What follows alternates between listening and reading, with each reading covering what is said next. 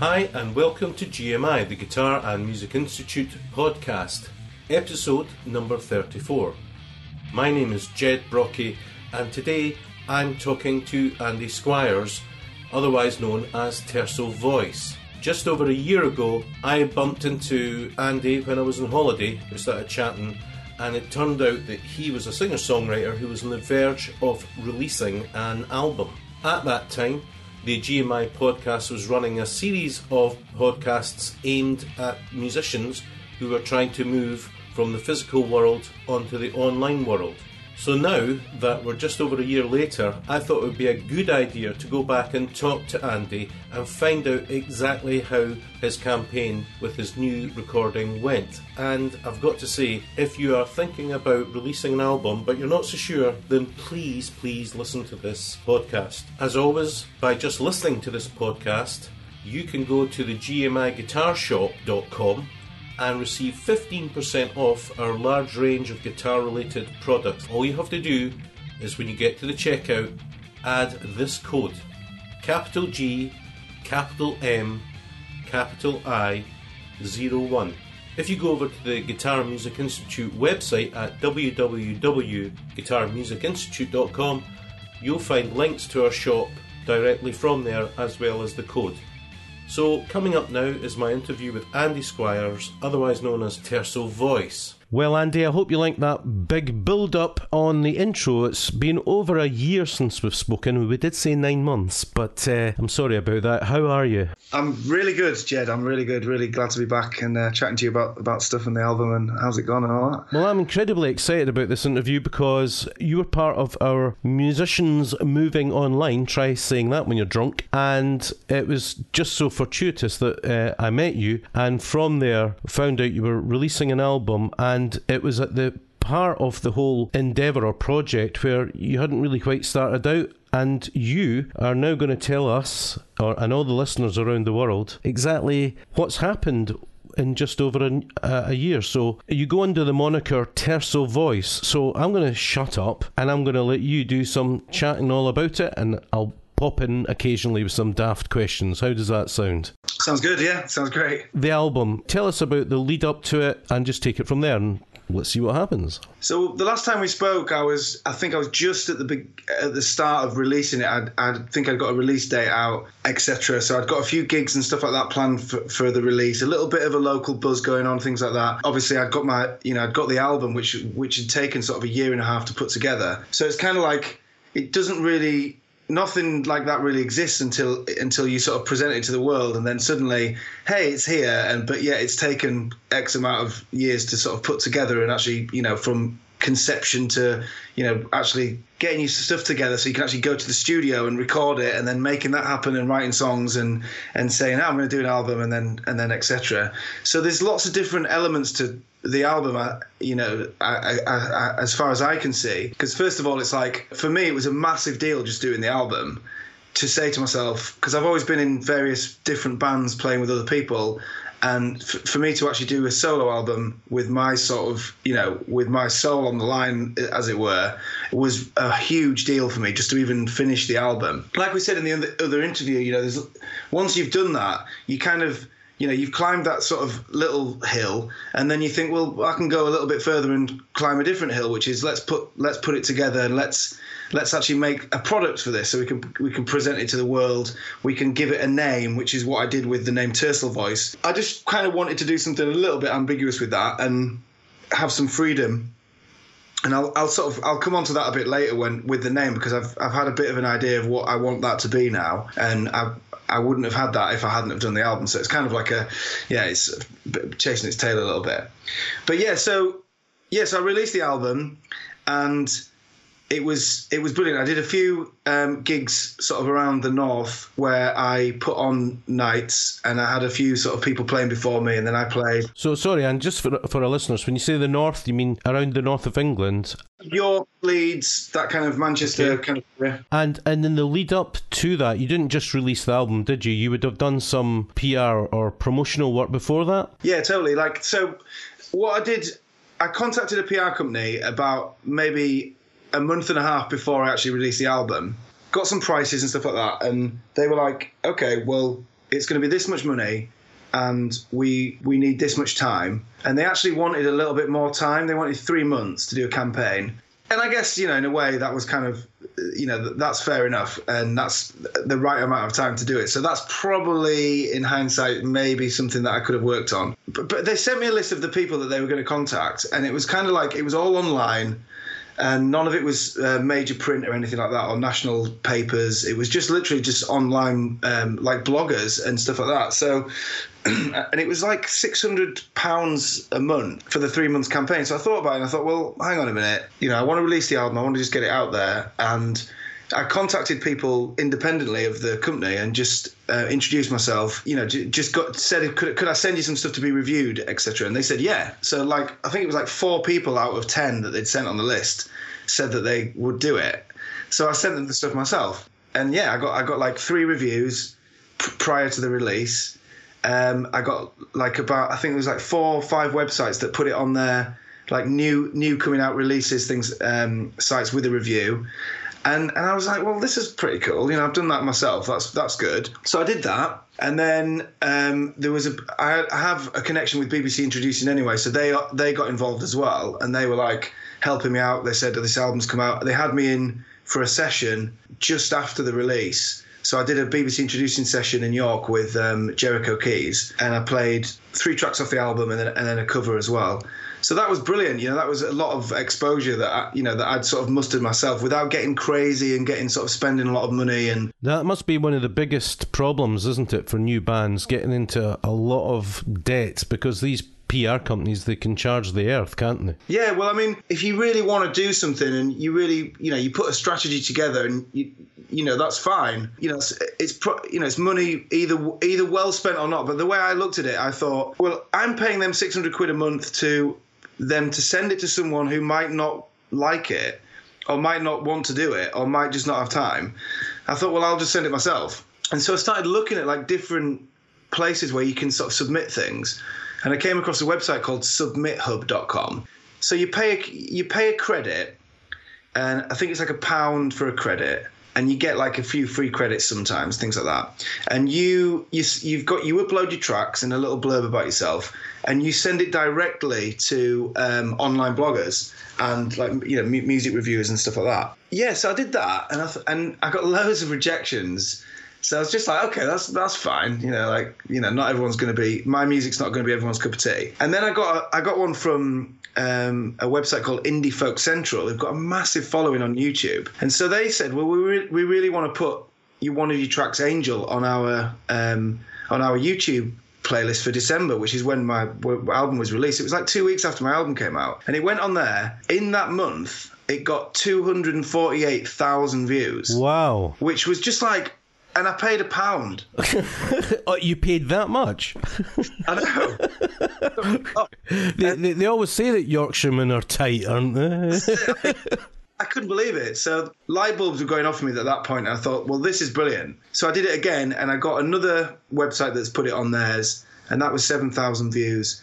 And then um, Mr. Otter Music put it on his, and that got 83,000 views. Wow. Now, uh, can, I, can I just ask you the big question in my mind, and maybe in some of the people who are listening in, especially those who are singer songwriters? But that's a lot of listens. Has it had any material effect on sales, do you think? those months months that it was on there, my Spotify monthly listeners went through the roof for that month. It's weird because that particular track's had over like thousands of, of views, but the other tracks on the album haven't. So it's kind of weird that you've you've got one track that people are like, oh, I love this, but they're kind of not following through onto the other tracks, which is which was a bit weird for me because I was looking at the stats for uh, Spotify, and that's kind of not really sort of correlating a little bit, which which was. Can I just say that you know when I or through GMI release a series of videos you always find the f- the first video in the series gets by far the highest amount, and then you can't understand why they don't then go on to the second video or the third. Uh, granted, not everyone that watches something that I put out would want to go into the second one, but it is surprising how quickly they fall off. Yeah, I think I don't know if that's just to do with people's attention spans or I, I don't know.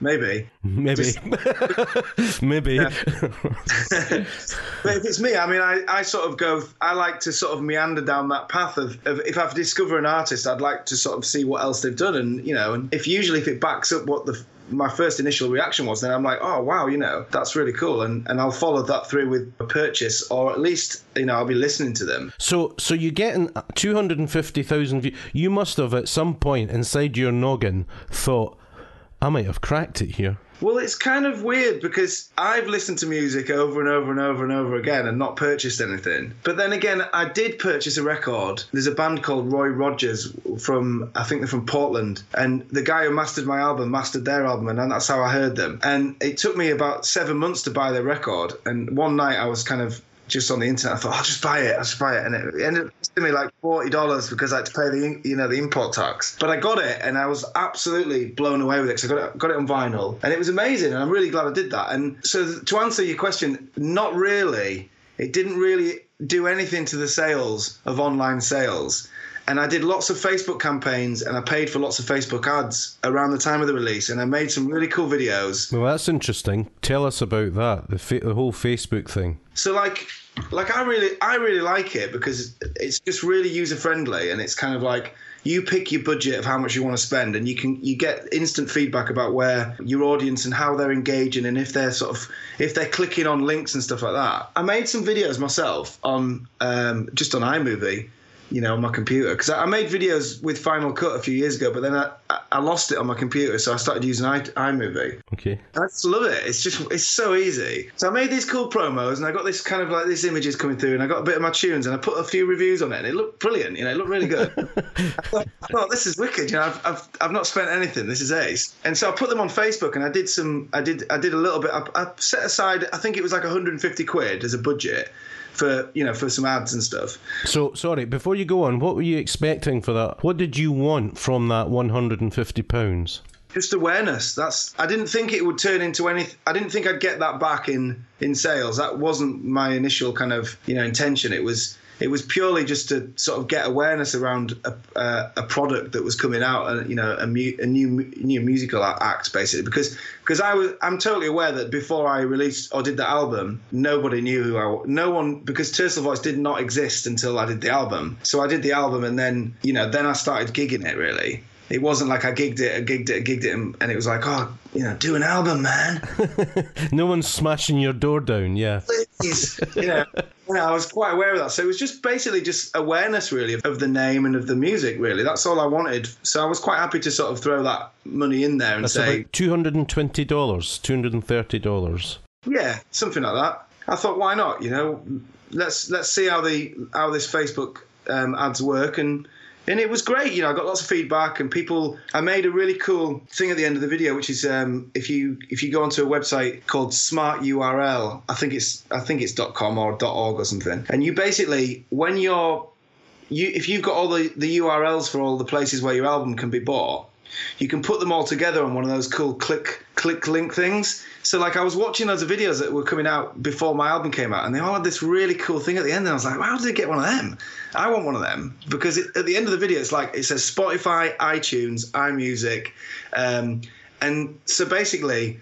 Yeah, I made one. It was free, and I just put it at the end of the video. It was brilliant. That's fantastic advice, Andy. So, like, you, you know, it, if you watch like really, really professional, all these videos that were coming out before mine, I was looking at them going, how did they get that? Where did they get that from? And I found it and it was free. How did you find it? I think Smart URL which is the thing that just ties everything together. So it's just like a really neat shopping sort of page. So it's got all the things on it. They have a little like a little banner at the bottom of these videos, these music videos, and and I was just like, ah, oh, sweet. I'll get, I'll just I'll I'll just click on and see what's going on there. And yeah, I made one. It looks cool. No, just to tie a few things together because you just threw in as an aside that you were on Spotify. I know also know, and we're going to talk about in a minute, Bandcamp. So you've got this album on quite a few outlets, haven't you? Well, I distributed it through CD Baby, so they distribute to Spotify, Apple Music, and iTunes. So it's on those. It's on Deezer, but they're the sort of main four that it, that it's on. Then it's on Bandcamp, and then it's on my own website, and obviously it's on the Facebook page, and it's on Amazon. It's for sale on Amazon. It's for sale on vinyl in. So that's the online side. Yes. That I did through CD Baby. That's fantastic. They're really good CD Baby, aren't they? They're, they're brilliant. I mean, they just make it so easy. The stats that you get back from all of the partners that they work with are, are incredibly useful because the demographics of where it's been played and who's buying it and who's listening to it is just it's just really useful information. Not necessarily for this album. It's like you do an album and it's going to break the world. It's like you know you do that if you if you're Jeff Buckley and you've been given a million dollars and you're incredible and it was the right time to make that album and without that album the world would have been you know slightly a lesser place. Yeah totally. If you you know if you're a singer songwriter who is not that and you really you know you've got something that you believe in then CD Baby just offers a, just a really, really, really good service. And I, and there's others out there as well, like TuneCore, but I chose to go with CD Baby for my own reasons. You know, they pay weekly as well, and I've been getting paid from YouTube videos, Spotify, um, and Deezer. You mainly Spotify and YouTube though. So Spotify, are you eating out on that? Mm. I might have bought a packet of crisps. You've made that much from Spotify that you could buy a packet of crisps. I know. but they are giving uh, people awareness of you. They always go on. I think, yeah, I think we, we did touch on it before, didn't we, on Spotify and how it's really good to sort of discover and listen. And uh, most of my friends listen to Spotify, have it on, have the playlist, and it is a really, really good platform for kind of just that easy access to just a wealth of music. And I think that's, you know, to be on it is really, I really like it. And I got myself a little artist blue tick straight away. You know, doesn't mean anything really. It's just like, okay, you know, I'm a verified artist on Spotify. Andy, it would mean something to your mum. Well, exactly. You know, she likes, she, uh, she probably doesn't even know what Spotify is, to be fair. Um, if you're listening, I'll, I'll hook you up. but then to go from Spotify and all this digital stuff to listen costs nothing and they can flick away in an instant. I'm interested in what you did with vinyl, which is a completely different proposition, and amazingly, people actually have to part with cash to get their hands on it. Just to tie into the Bandcamp thing, Bandcamp. So I put it on Bandcamp, and Bandcamp's completely, you know, your your platform. You decide how it looks. You decide what the prices are. You sell. They take a really, really small amount from sales. Don't think they take it. I don't, don't quote me on this, but I, I don't think they take anything from digital, and they take a bit from. Anyway, it's very small. So I got the vinyl done and then I got some like little product shots done, which I, I did myself again. You're a graphic artist, aren't you? I am not. All right. But what I did do is whenever you get like a new album out and you see it on these like Apple Music, they've always got the vinyl on top of this kind of white sort of sheet that they use for photography. So I was like, ah, I want I want that for my album. How do I get, how do I get some of that? So I went to Jessops shop and I, I, they gave me a piece about about two meters, and then I set my vinyl up on it, and I took some product shots myself with my iPhone, and uh, they looked great. So I did that, and then I put them on Bandcamp, and so yeah, the vinyl is it's one of them things. It's like it's not cheap, and I've not quite covered that cost back yet. So can you can you tell us how much that cost was and how many you got made up? I paid, I think it was about maybe fifteen hundred pounds so like 18 1900 dollars something like that and i got 300 done and i got them done in germany at a company called uh, optimal i think it was called optimal who were recommended to me the best because they listen they really listen to the, the music before they do the um, they do the cut. They decide whether they're gonna it's kind of forgotten it all now because i was i was so into in the game when i was doing it i was really geeking it up. And they would kind of say, you know, there's a big company in Czechoslovakia who are brilliant, but my mastering engineer said, if you're going to go with anyone, pay that extra 200 quid and go with Optimal. And they sent me five test pressings, which were just, if you've ever sort of wanted to achieve anything in your life, for me, there, uh, there's nothing else I wanted to do in my life than open my own vinyl and stick it on my record player, my Rega Planar 3, and listen to it and be like, whoa, that is just wow. And for me, that was worth it. And the thing is with the vinyl is which is what I've found over the over the year because I've still got I've still got a few left, but I've sold quite a few boxes of them now. So the wall of boxes of vinyl in my bedroom, which my wife loves, uh, is slowly going down. I was going to say, are they under the bed? Books, CDs, and vinyl. You know? They're at the end of my bed, just like yeah. So you sell them on gigs, Andy? Gigs is where they get sold the most. So this is this is what I found this year. I put them in. They're in Rough Trade Records London, which was hard to get in.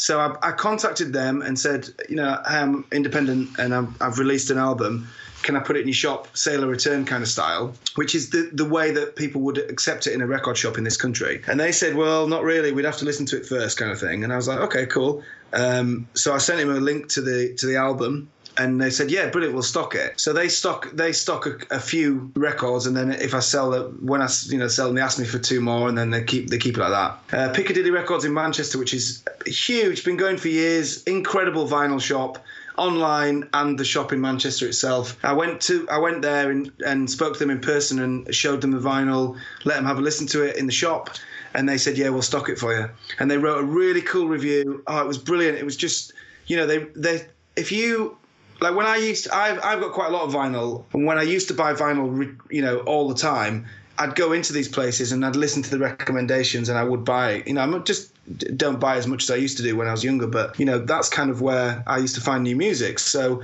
for them to sort of review it and have it in their shop under the banner and on the website, because it's on the website Piccadilly Records, my record's on there with the review. It's in Jumbo Records Leeds, which is huge, and in um, Rough Trade in London all of which I did completely independently. I didn't need a distributor. I didn't need anyone to do that. You just, I just contacted the record shop. They were absolutely brilliant. They reviewed the album and they put it in the shops. Amazing. My, you know, okay, I'm not going to get in HMV in this country, but that's fine by me. I mean, the independent ones, the ones that I, as a music lover, would care about anyway. So would it be fair to say you've sold uh, about hundred albums then? I reckon. I think I've probably sold a little bit more, maybe like 140, something like that.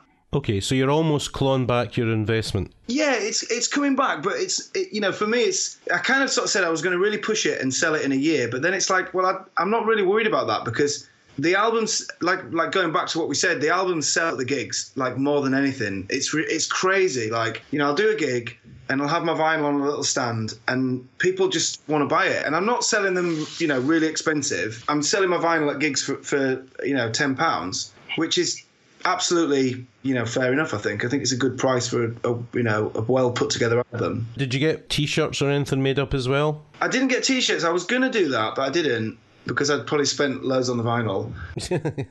but I did get some uh, risograph prints, which is like a, a, it's almost like a digital screen print with a few different colours um, of the album cover. Uh, and it, they're just absolutely beautiful. I got this guy to print them, and they're just amazing. They're just a really nice piece of art, and lots of people that at the gigs have, have taken them and, and framed them and have the, have them on the wall because the guy who did my um, uh, album cover, John Owen, the graphic artist, is just it's just beautiful. So people just that was really nice because I got the vinyl on on the reverse board, so when you touched it, you could feel the texture was different. The artwork was beautiful. I'd spent a little bit extra on the actual physical vinyl itself so that I knew that it was going to be exactly the way that it was supposed to be in the studio. And all these things together, you know, it's like I think you can get I think I was a bit obsessed at the beginning about how like I wanted to sell all the vinyl in the year. But really it's like wherever I go now, whatever gig I do, I take a I take a few vinyl with me and it's such a, a, a unique selling point for, of what I do now that people are like, oh wow, and just to know that because I sold like randomly, I sold I sold loads of records to, to guys in Germany, like in this like month period. I, I don't know whether the, some listeners had listened to it on Spotify in Berlin or I sold loads of records to guys, and I was going down to the post office and posting these records, and I bought I bought a big pack of um, vinyl envelopes and I'd put them in, I'd stamp them, I'd write a little message, and I'd throw them in like a, a, free print or a free CD or something like that. And so just to know that in somebody's record collection, my record's in there, it's, it, it's worth more money, any money. It hasn't got a monetary value for me because because I know how I feel about my records, the ones I've got that I've, I've been so lucky to have purchased, that I could just pull them out when I'm in that mood, put them on the deck and listen to it, then those guys in Germany, I mean, you know, hats off. I'm so chuffed. Actually, for anyone who hasn't seen Andy's artwork, you should check it out. It is absolutely fantastic. So, just to say, you are listening to Jed Brockie of GMI, the Guitar Music Institute, and I'm in conversation with Andy Squires, talking about his album, the creation of it, the marketing of it, and getting it out there. A couple of things I wanted to ask you, Andy. First thing was, what has been the most successful piece of marketing you've done? And the other one was, what was the least successful? Okay, so yeah, I think submithub.com. Just that persistence with that because I got a few knockbacks straight away. If you pay, because you can sub, you get free credits on it, and they don't have to get back to you at all. Whereas if you pay, they have to get back to you within 48 hours, which is brilliant because a lot of the guys were like, "Yeah, not really my thing. Thanks for getting in contact. Um, good luck." Brilliant. You know, not really their thing. That's really good. But the ones that did were absolutely they they shot up my awareness you know into the sort of 200,000 mark which for me was just like whoa that's crazy so that that for me was just brilliant really really good that with I, I guess approaching independent music bloggers and sending them in a copy of the album which I did, and I sent them. You know, I said, "What would you like? Would you like a vinyl, or would you like a CD?" And they were like, "Whoa, I'd like a vinyl." And I was like, "Well, cool. That's worth a vinyl for me. That's that's great because when I got the vinyl, I got an extra 23. Um, they've randomly shipped 23 extras. So I was like, sweet, I'll just use those 23 just to sort of, you know, give out basically. So yeah, that was probably the best thing I did. You know, set up my website. Yeah, great. And the Facebook Facebook thing was brilliant as well because I was able to sort of channel in uh, a lot of traffic into into the the places where they could either a listen to the music or buy it. You know, and if they didn't buy it, then it was like not a bad thing because they might have listened to it, which is also again absolutely fine. Um, that and gigging. So you, you, if you got if you've got an album coming out or you're thinking about doing it, gig the heck out of it because gigging if you've got the product there and somebody's seen you and they like you, they'll buy it there and then.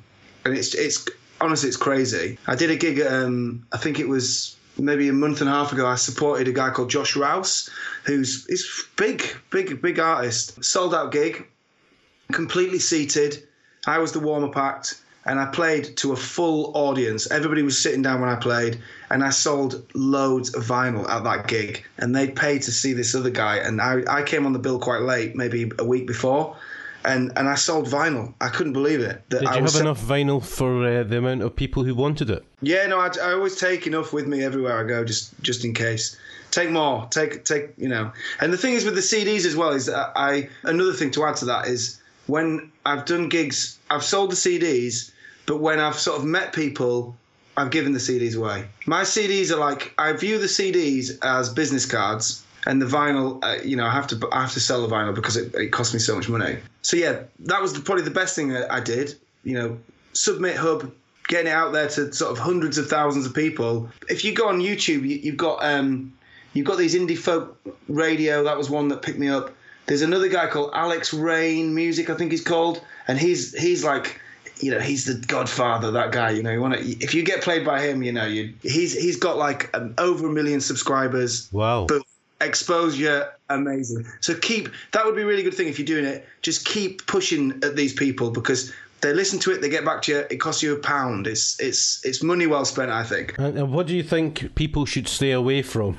The only thing to stay away from really is your own negativity towards not doing it or why you're doing it. Because like i've i've released an album and it's it's completely sort of changed my life really because now I'm I'm looking at another album now. I'm I'm booking into the studio sort of March March April time to because I've I've like creativity just f- is flowing out of me now because I've achieved something that I never thought I could achieve. And I I view this project, this particular project, Tercel Voice. It, I want to do a three album series with it and then see what happens. The first one was the acoustic, was the stripped back this is me sort of deciding that I'm going to do this and being as honest and raw as possible, which is what I did on the record. Unapologetically, a melancholy record was one of the things that someone said. brilliant, amazing. Uh, another another thing that was said in a review was if you spend your days sat in a catatonic state daydreaming to Bon Iver's for Emma forever ago, then here's another bleakly beautiful album for you. yeah. Thank you, thank you for that review.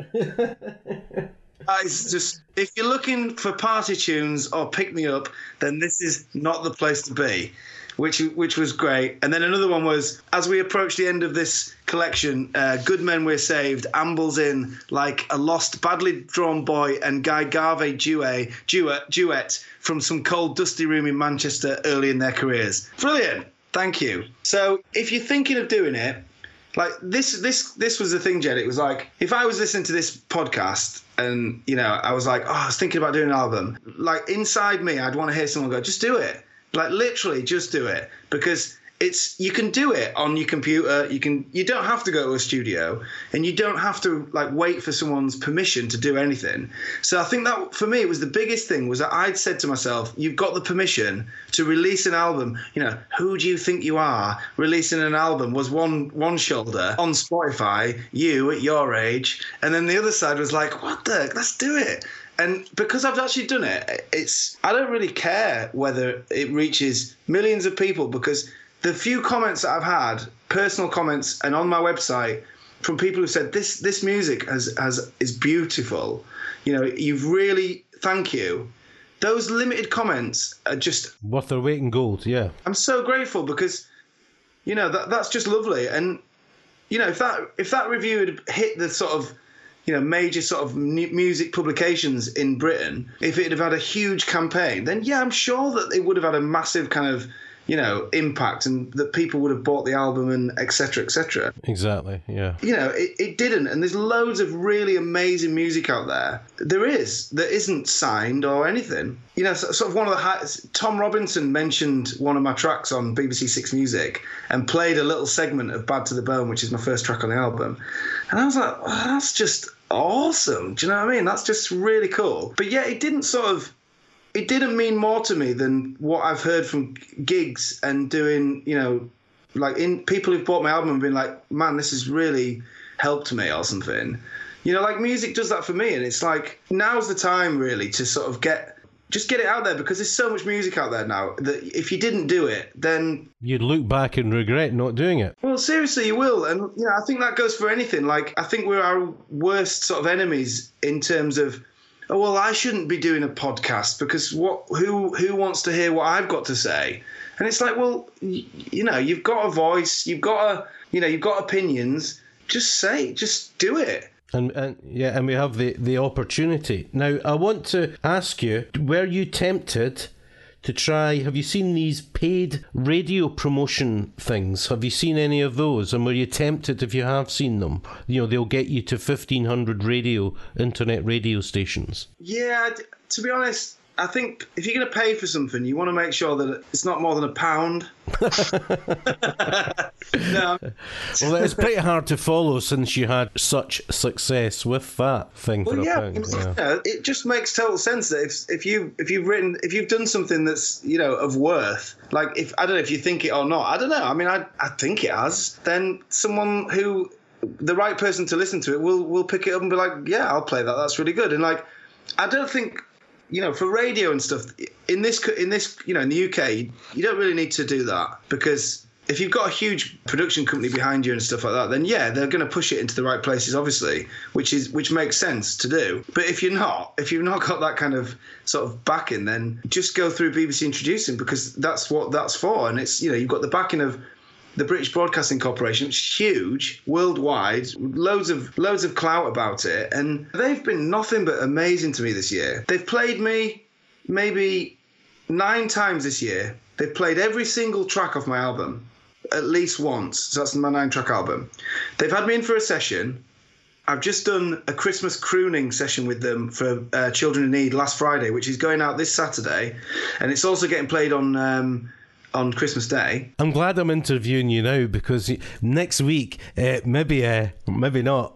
Oh yes, that is amazing. But you know what really shines through more than anything, Andy, is your enthusiasm for what you're doing and your determination to get it done, and that's probably the difference. I guess if you, you know, if you if you are thinking about putting a track together, the best thing you can do is to pick up a guitar and make yourself work that through and work work it until you're happy with it. And then if you feel like it's any good, then if you think about how much money you spend in a month on different things like drinks, you know, different things or partying or going out and having a few drinks, think the amount of money that costs. If you think, well, I'm going to spend 200 pounds on this particular track because if I don't record it, it'll get lost forever.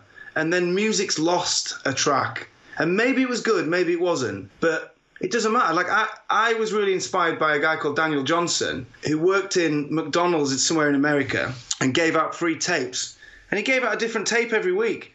And he's absolutely incredible. His music is beautiful. It's so beautiful. And you know, if you make money for music, then absolutely wow, you are, you know, you double bonusing because you did, you were doing something you love and you're giving it your all from your soul, hopefully, and you know you're making some money. Good for you. You know, if you're making money, brilliant. Like I've been doing this year, I started doing it like a covers gigs, uh, paid covers gigs, and I was like, oh, I don't play covers. Now I, I, I can do an hour and a half set of covers of my own stuff. And at those gigs, I've sold loads of my own albums. So like, I used to sort of a little bit a bit like, oh, I'm not doing covers gigs. And now I'm like, wow, I get paid to sort of practice for an hour and a half, and I really go for it, and it's brilliant. So Andy, uh, you may this, may be a little bit too capitalistic and grubby around the money, but do you have a balance sheet in terms of how much you've spent and how much you've brought in, even on a, a, vague level, have you brought in anything near as much as you've actually spent on the project? I think to, to be totally honest, the mu- the money that I spent on the studio, I've written off. Okay. Because I'm not interested in that money. That was between me and the studio. That money. It, I, you know, I never expected to recoup it. I never expected to even get to the end of an album. I just wanted to record some music, and I was willing to pay for that experience. And that, for me, was done. The money that I got from, you know, the money that I got for the, you know, the album, a substantial amount that I wanted to recoup, and I'm continuing to recoup that probably about I think probably probably probably about half of it or something like that, that I've recouped back now from from actually just physical sales. People listening to the music, handing over vinyl, getting some money, putting it in a pot, counting it up, and that's basically the, the, the extent of my books where, when it comes to that all the money from that I get from a little bits of distribution stuff that comes through CD Baby just gets held in a PayPal account, and I just keep it there just because I want to see what happens over a year, which is brilliant. But I'm not into that. You know, I'm not. No, no way am I in those kind of like selling out gigs. I was thinking more from the point of putting the money towards the next album, in a sense. Well, this is it exactly. So the money that's been recouped, I'm hoping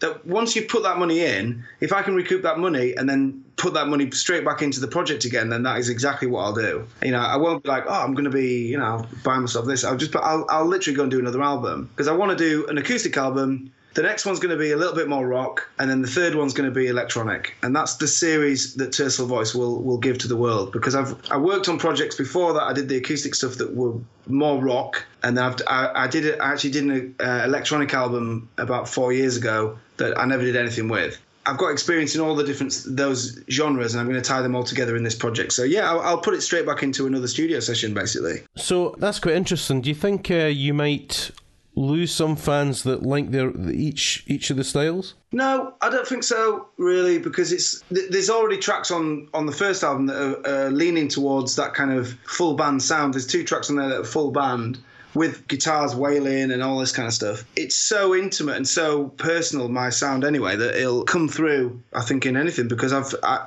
when I set out the project, I set out to do the most honest kind of thing I could ever do. So I wouldn't I would never sort of compromise that you know, in terms of it wouldn't matter really because I think that would shine through whatever I was doing, you know. My penultimate question is uh, Have you found which countries like you the most? Germany. I've got some hot fans in Germany. Uh, Fantastic. Uh, uh, Chile. it's amazing, isn't it? Isn't the world yeah. amazing now? It's crazy. I like to think that some somebody up a mountain is listening to my music in Chile is just mind bending. It's incredible, you know. Yeah, like England's been good as well. England's been really good. Lots in London, like really weird places well, like you know, like Hornsey or like just strange places that pop up. That I'm like, wow, some guys or girls listening to that, and that's pretty cool. But uh, yeah, like you get a monthly stat report from Spotify, and it's just it's just really interesting. And it's like like again, Jed, it's if I sort of just expected them then to buy my stuff, it would just be a bit like, oh, I, I don't know. I, the, the fact that they're just listening to it is enough for me. If I do sell stuff, then I'm really happy about that. You know, that's great. Every musician feels that. It's not so much people buying your records. You want to think that they actually listen to your yeah, music. Well, that's it exactly. And I do think about that side of it a lot, and I'm not completely naive in that. You know, I, I might sound a bit kind of, oh, I don't really care. I'm just want to do it for the art and stuff like that. Because I do. I've looked into the marketing strategies. I've looked into the Facebook ads, and I've looked into online blogs and different things, and I've I've had you know mild success with my little my little sort of fishing that I'm doing out in the net. It's it's some things are striking and it's really good. I also am completely aware that you know I've done an album and that I'm going to do another album and then I'm going to build on that and do another album. And like a lot of people that I really, really respect in music, I've heard of them on the third album. And I'm like, hang on, what was the first album?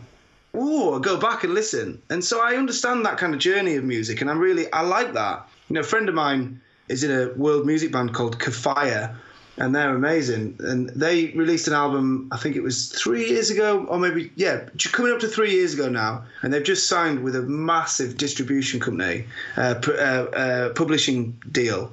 Like big, like these are people who published Bowie and people like that. It's huge. And it took them three years of solid work, gigging. But the fact that they had an album out really, really helped them because they had A, they had something to sell, they had something to market, and they were able to build on that album. And now they're gonna they've got a second album ready to go. And hey, it's all just slotting into place.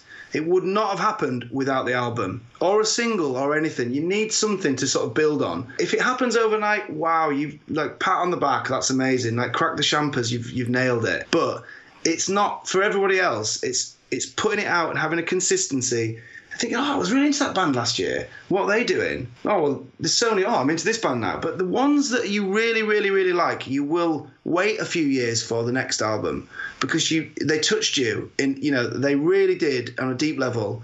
And if they did, you'll wait for the next album. And that's how it builds. And it's, you know, it does, you've got to play the long game in this, I think.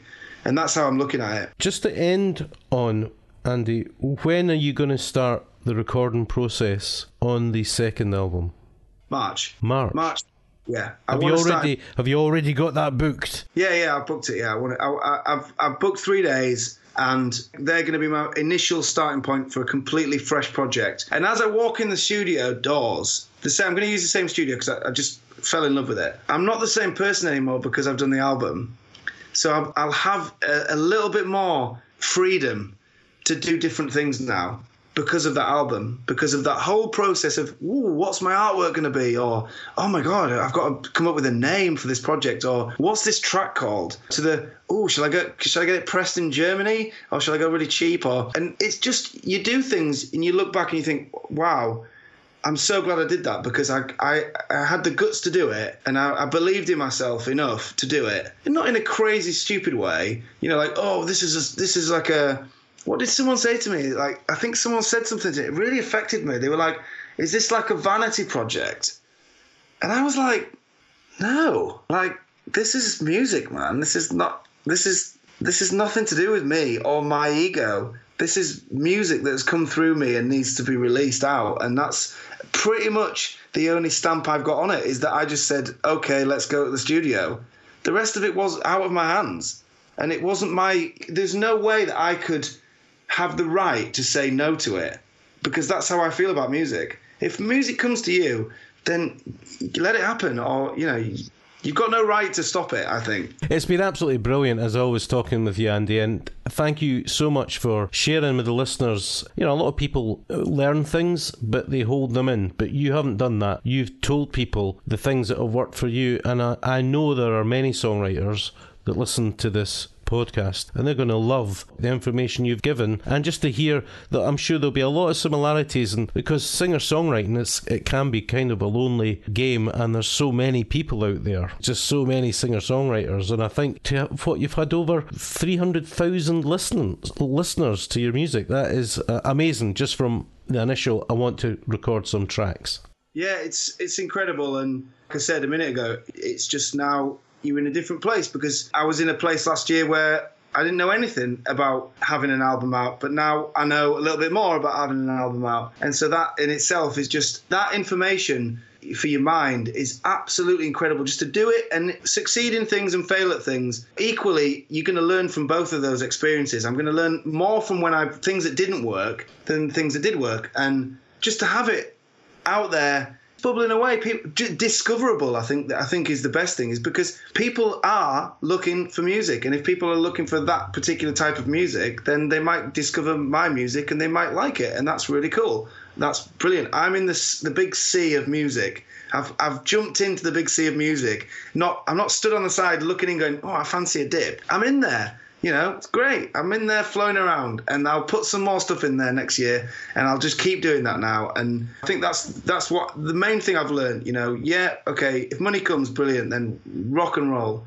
You know, that's awesome. But the main thing for me is meaning, and the the meaning that I've got from actually doing it is worth more money to me than anything because because I really, really feel that on a deep level. And if you're a singer songwriter and you've you've got a voice and you and it, a song has come to you then you've got an obligation, I, I believe, to, to record it and put it out there because you don't, you, you've no idea that I might hear that and it might save my life, that particular music. It might save my life in some way. And you've got no obligation to keep it to yourself. You have to pass it on. And that's the nature of music. And that's why it's so beautiful and just absolutely chuffed to be talking to you again, Jed, about, you know, this a year later after having all the experiences of gigging and putting it out there and trying to get it together and thinking, oh, I'm, a, I'm going to be a music marketer myself, and or oh, I'm an artist, oh, I'm uh, I'm just the artist. I don't know anything about music uh, uh, promotions. But then it's like, well, I'm going to make a video and just see what happens. It's just like,